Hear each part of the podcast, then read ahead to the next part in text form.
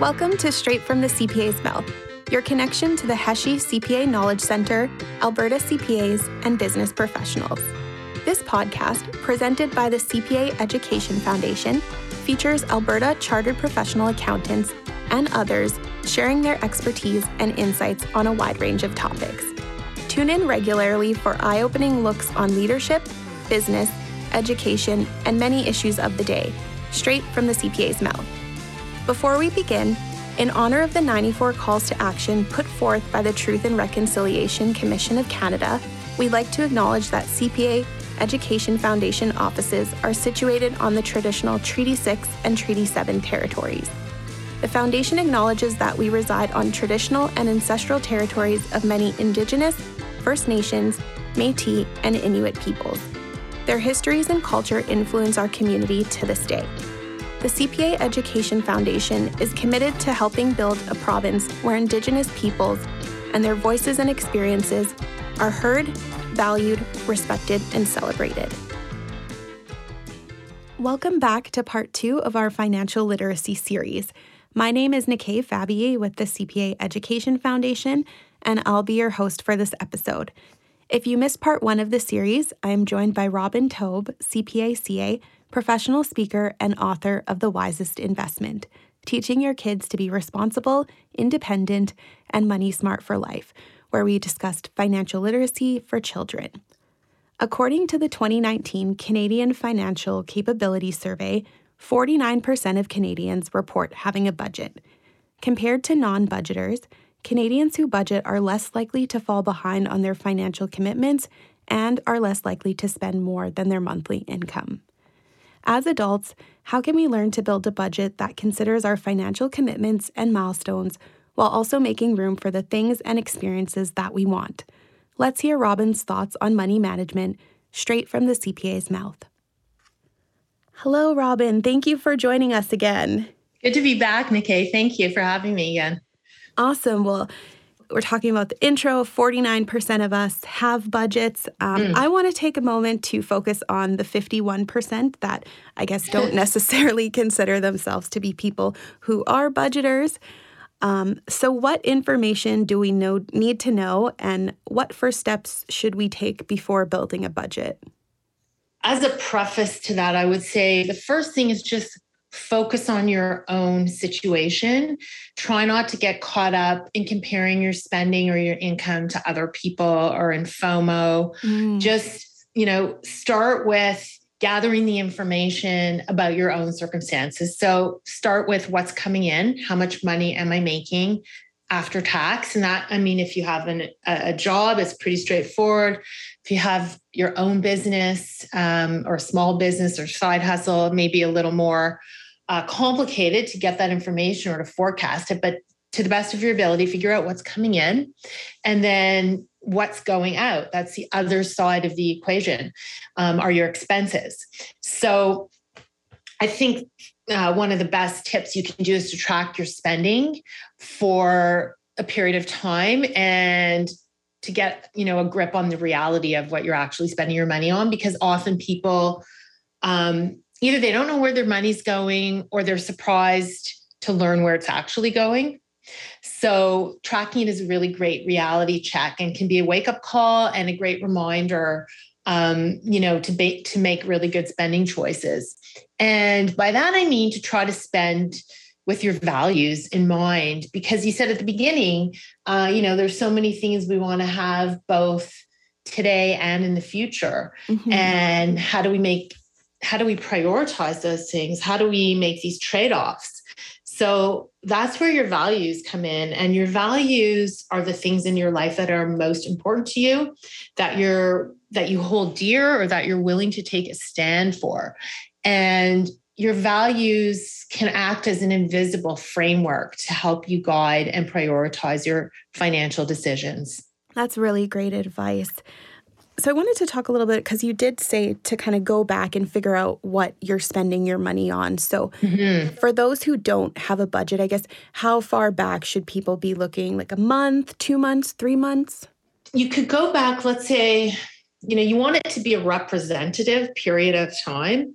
So, and it has been unusual times these last 18 months. You know, many of us, especially early in the pandemic, we were not doing a lot of the the nice to do and fun to do things. A lot of our discretionary spending wasn't happening. Mm-hmm. so you do want to look you do want to make sure that it's like representative of what your life is going to look like going forward. So i would say at least six months to go back. And then or if you want to just say okay i'm going to start tracking now um, as i mentioned in the first episode if you use these tracking tools that are built into your online banking they will track your actual spending and they will help you set budgets.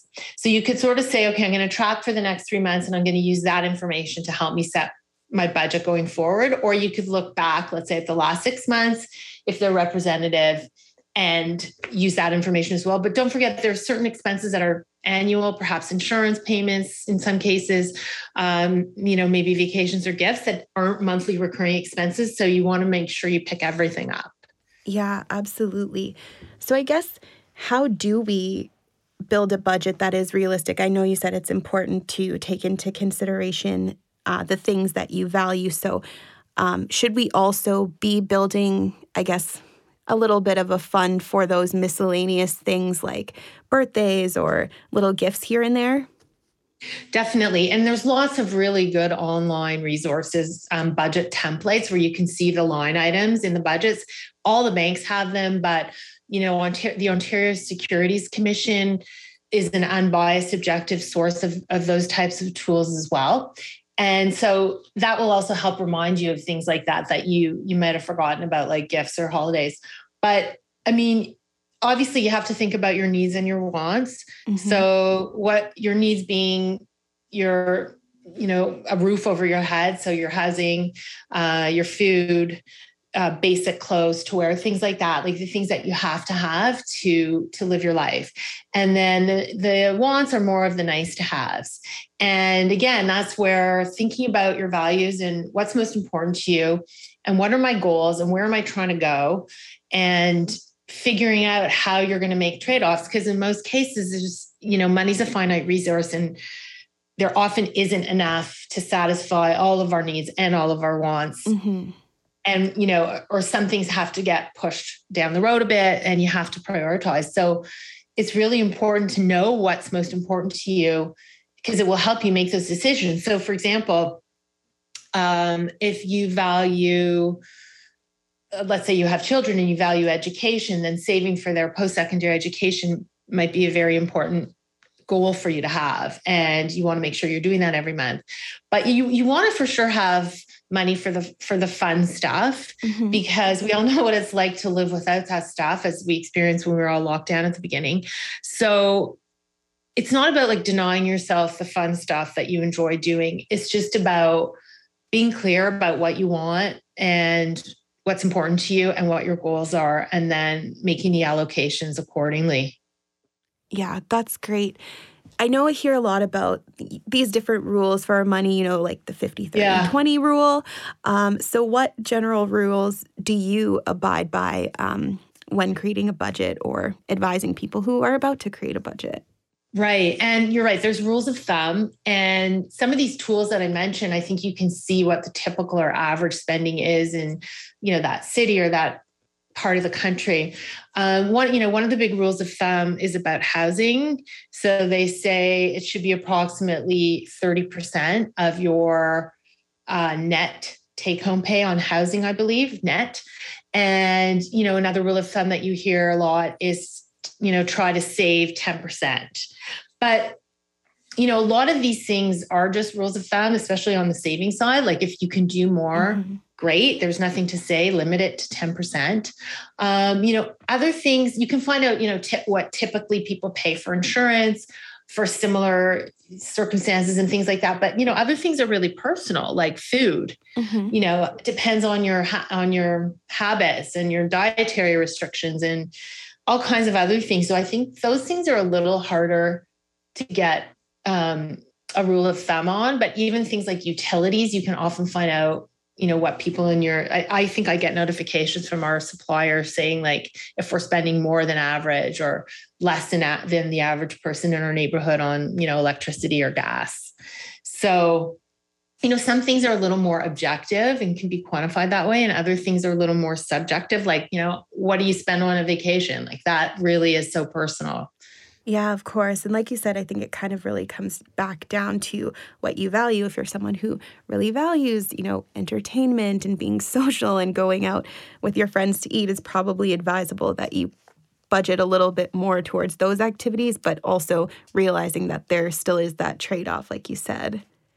Yeah, I think you just don't want to be surprised um, when you actually look at what you spend. Like I interviewed a young woman who was in her 20s who told me that she it was really important to her to eat healthy and to eat well. So she budgeted extra to be able to do that, to buy organic food. And um, she also felt it was it was in in line with her values to support local stores in her neighborhood. So mm-hmm. even if they were a little more expensive, she built that into her budget. And the same with gift giving. Like she really loved giving thoughtful gifts to people. So that was a, a very conscious part of her budget. I think you just want to be mindful of your spending and uh, be making choices that, you know, where you're aware of why you did that rather than kind of going, getting to the end of the month and being like, I don't know where my money went. Like, what, where did it all go? That is not a good way to to to live because you want to just you want to have you want to bring more awareness to your spending. Absolutely. So in terms of bringing awareness to our spending um, how important is goal setting when it comes to uh, money management and reaching our financial milestones? Do you have any you know tips or examples of how we can reach our financial goals? Do you recommend you know splitting them into smaller goals? Um, what advice do you mm. have well, again, it goes back to your values. So if you tie your goals back to your values, the things that are most important to you, then they're going to be more compelling and motivating for you to achieve those. And some people use little structures. Um, like, for example, if you were saving for a down payment on a house, some people would have like a, a picture of like their dream house, um, you know, somewhere where they could see it. So if they were tempted to spend money on something else, then every time they saw that picture of their dream house, it would remind them that, you know, that's what the ultimate goal was. That's what they were really saving for and what was really important to them. Um, you know, saving, setting goals helps delay gratification and teaches you to wait for rewards. And that is something that we want to teach our kids as well, because we do live in a, a world that stresses in instant gratification and mm-hmm. consumption. And there's so much, you know, so much advertising and media and FOMO and social media and social commerce, like it goes on and on. so it's really easy to get off track. And if you have these larger goals that are tied back to your values, uh, I think it will help you stay on track. And then there's little things, like you said, you could break them down into uh, component parts. So, do you know, are you familiar with the SMART goals framework? Yes, yes, I am. Yeah, yeah. So, you know, make your goals specific, measurable, achievable, realistic, and time framed. Mm-hmm. So I, I, get into that a little bit in the book too, because even kids, if they're saving for a trip or you know more expensive uh, video game or something like that, that they can use that framework too, because it just does help it break help break it down into the the steps and as you're you know you're more specific you can measure your progress towards achieving your goal absolutely um, so I did want to just quickly come back to uh, this idea of values. Um, I know mm. a big topic of the past federal election was just in in regards to affordability, especially in terms of housing. You know, the demand is kind of exceeding the supply, which is mm. causing home prices to go up, especially in certain areas. You know, like Toronto, Vancouver, um, Victoria, I think as well. But what are your thoughts on renting versus buying? I know for someone like me, I kind of fall into this millennial category. So I'm still on the fence of whether or not it makes sense for me to buy versus rent. So um, I guess what are the benefits of both and how do we decide um, what's best for us? It's the it's the hottest topic, I would say. Housing affordability in Canada is especially again, it's one of those things that boomed during COVID. Everyone wanted more space and more distance, and people could work remotely. So a lot of people started moving farther out of the city and started buying houses. Like I feel like it's it's such a big big topic of discussion and like i know rob carrick at the globe and mail writes a lot about this issue and i just actually saw something on linkedin this morning that arguably renting is less expensive than owning. And i think with owning sometimes people mistakenly think like okay instead of a rent payment i'm making a mortgage payment. But there's a lot more costs involved with owning than just uh, the cost of ownership, like your mortgage, um, because there's also maintenance and uh, like ongoing maintenance, cap. So just cutting the grass and mowing the lawn and fixing the roof and fixing anything that breaks, uh, like appliances you don't have those responsibilities for maintenance when you rent. If something breaks, you call your landlord, mm-hmm. uh, and hopefully they deal with it. um, you know, my kids say they don't always come running, but um, you know, you do you do have someone else that's that's responsible for that. But when you own, it's on it's on you, and then there's like larger capital expenditures you know to renovate and make sure the house is like up to date and and you know electricity and the pipes and all that stuff so I think you have more responsibility and more costs. When you rent, you have a lot of flexibility. Uh, like, you know, you might be on a, a lease, but often that's just one year. And then I know in Toronto, it's very common that it goes month to month after that. So you have the flexibility if you're young and you're, um, you're not sure where you're going to be working forever and or even what city or country you're going to be living in then you can change you you know you have the opportunity to travel or to move or to change neighborhoods. Mm-hmm. um, you know whereas i think when you own it's i think the pro is that there's more stability when you own because no one's gonna you know tell you you have to move. That's another issue when you're um, a, a renter. Sometimes the owner tells you that you know they I think that you know they can rent to family members or something, and you have to leave. Mm-hmm. So there's always that that risk. Um, whereas if you own if you own, then you you decide how long you want to stay there. You're also when you own, you're living by your own rules. So you know, with regards to parties or noise, you know, within reason, because you want to be considerate of your neighbors, but you don't have the same rules like no pets or no smoking, you know, that you would have if you were a tenant. Um, so there's that. I also feel like renting provides more flexibility in terms of affordability because you can choose if you want to live with roommates or not to make it more affordable. Right. Right. So especially if you're younger and you know you've maybe you did that in university and you're used to having roommates and you want company and all that stuff. So like it just makes living downtown in a big city, which could be expensive, a little more affordable. Whereas it's a little harder to do that with a house, I would think um, you know, to find roommates, like conventional roommates. You know, people have, I've heard of people doubling up, like two siblings buying a house together, or, you know, even family friends buying a house together, but it's a little more complicated. Yeah. uh, right. Lots can go wrong there. Um, and then I guess, you know, another pro of buying is the pride of ownership. Uh, you know, it's your own house. A lot of people are really proud of of the fact that they were able to afford a house and and they work on their house and they do a lot of home improvements sometimes themselves and you know that's a really good feeling and it's also an opportunity to build wealth mm-hmm. which is i think the conventional reason behind home ownership right which was pay down your mortgage build equity plus home values have generally gone up mm-hmm. um, so you know, there really are pros and cons. Again, I think it goes back to your values. I feel like a broken record, but it does. Do you value security and stability um, or adventure? And that can change at different stages of your life as well. And then, of course, it's just like it is a numbers game right now. And there, as you mentioned, there's so much demand and the supply has not caught up, and prices are really stratospheric, and affordability is a real issue. Absolutely. I just want to quickly talk about you had mentioned obviously one of the big pros of home ownership is the opportunity to build wealth.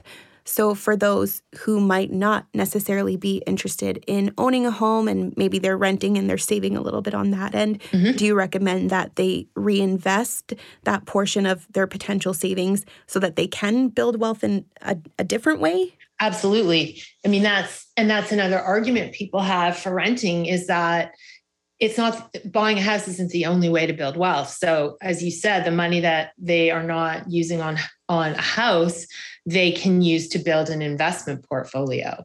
So, and the markets have been also extremely strong. Mm-hmm. So there's other ways to build wealth. It could be you could be investing in, in your own business. You could be buying, you know, buying stocks and bonds and other securities. You know, there's lots of other ways to build wealth besides a home. And in fact, some people would argue that your home is in some ways a consumption asset because it's hard to monetize and liquidate unless you sell it one day. That's a very interesting perspective. Yeah. Yeah. I mean, because it would be hard to sell because you wouldn't just be able to turn around right away and sell it. It would take time. Exactly. It's not as liquid because it t- does take, you know, typically 30 days, I think is the average, or um, it, maybe it was in Toronto at one point. Maybe it's longer now or shorter now. But yeah, it's not like selling a stock or a bond where it's usually T plus two or 3 mm-hmm. So um, it is less liquid. It is something like you have to plan for uh, ultimately. Like, are you going to sell your house? Um, you know, how are you going to get the wealth you've built up in your house out one day. And in fact, I think right now I'm, I'm noticing that a lot of baby boomers are taking advantage of this hot housing market and they are selling their big houses that, you know, maybe they're no longer using all of their house their kids have grown up and left and they are taking advantage of this hot of this you know market right now and some are just going into rentals so that's another stage of your life where you may decide you know what it makes more sense now to rent mm-hmm. let someone else deal with the headaches of maintenance and all that stuff. And you know you can take the the money that you get from your house and as you say invest it in something else that can continue to build wealth or that or maybe you're going to live on it or what have you. But yeah absolutely buying a house isn't the only only way to do that. And i think we've just been it was you know that thing like the american dream the canadian dream of home home ownership but i think we are starting to look at things differently now Yes, definitely. COVID has uh, taken us all for a loop. Yeah, absolutely. So, I guess one final comment I know you talked a little bit about it in um, episode one, where we were discussing financial literacy for children. Um, but obviously, due to COVID, we've become a very cashless society. Mm-hmm. Um, do you have any resources or apps that you recommend to track spending? I know you talked about um, like our banks. We usually have like a, I know with TD, I have a My Spend and those kinds of things. Um, but are mm-hmm. there any apps, external apps that you could recommend or resources? Yeah. So as I mentioned in episode one, the first I, I would suggest for most people the, the you know first place the easiest place to start is through your own mobile banking app because it's built right in there uh, there's into your mobile banking, there's a tracking tool and a budgeting tool and all these other uh, things you can use, such as setting alerts and notifications to indicate, you know, to remind you that you've spent money. So, but, you know, the other app that started it all that I used to use way back before the banks had these built-in tools was um, Mint. So Mint is is um, owned by Intuit. Intuit, okay. you know, which creates mm-hmm. TurboTax and quick uh, QuickBooks and all that stuff. So this is their personal finance app, and it's mint.intuit.com slash Canada. Make sure you you know you go to the Canadian site. So that app is really good. It's very robust. It has a lot more functionality and reporting and details and granularity than the banking apps and most of the banking apps. I find they're a little more high level and Mint lets you really get very detailed in terms of what you're tracking and, and how you're budgeting. Mm-hmm. You know, it also pulls data from all different sources, Mint, like it will scrape if you have bank, if you have accounts with different banks, for example, Mint will pull them all in, whereas you mentioned TD MySpend, that's only going to use your TD accounts. Yes right? So it may not, depending on your situation, it may not give you the complete picture. Mm-hmm. But something like Mint will. So, you know, do your homework, look into it, see what appears to be the best fit for you. Um, you know, depends how you feel about, you know, an, like a third party app like Mint, kind of scraping those sources of information if you want a really complete detailed picture or if you're happy with just like kind of having a general idea like I find the TD app that does a really good job of separating needs and wants, and it gives you a pretty good high level view of what you're spending in some major categories. It mm-hmm. doesn't break them down into as much granular detail as I was used to seeing in Mint, but you can still get a very good feel for like, okay, what am I spending on groceries this month? What am I spending on education? Like, you know, there's a whole bunch of preset categories. That's fantastic. So, to our listeners, take a look at Mint, see if it works for you. Yeah, right. And start with your bank too, because I feel like for a lot of people, that might do the job. Awesome. So I guess if you could leave, you know, our listeners um, or even just to the non-budgeters um, with one piece of advice, what would it be? Don't be afraid to look at your budget. I think a lot of people have their head in the sand and they kind of don't want to know. And it's gotten to the point where they really don't know where their money's going. But if you you got to know where you're starting from if you want to be able to plan and set goals and you know have the things in life that you want to have and do the things in life that you want to do. So I would say just get started. Uh, you know, treat yourself to something great after you've done it. Like just set aside a little bit of time to start working on your budget and then reward yourself with, you know, something that you enjoy once you've, you know, as your little treat for having done it. But don't be afraid to look at the numbers. The numbers don't lie. Mm-hmm. And I think most people will feel a sense of relief once they've had a chance to you know look at the numbers and really understand where they stand. And and if you do find that you can't balance your budget that you can't figure out how to cut back or there's lots of resources out there that can help you. There are um, you know money coaches people that certify financial planners that will help you get your budget together. Uh, you know it, if you are having issues with debt management there's nonprofit credit counseling that you can seek out. Mm-hmm. so there's different different ways to you know just try and get started. And then once you do, if you find you need more help, there's definitely resources out there that can help you. That's great. Um, so, for our listeners um, who you know want to learn more, who want to read your book, uh, where can they purchase the wisest investment? Right. So thank you for that. Uh, if you go to my website, thewisestinvestment.com, you will see a link to purchase the book there. And it's available as a physical copy, as sorry, as a physical book, as well as an as an ebook through Amazon. And you know, we talked a, bunch today, Nikki, about values.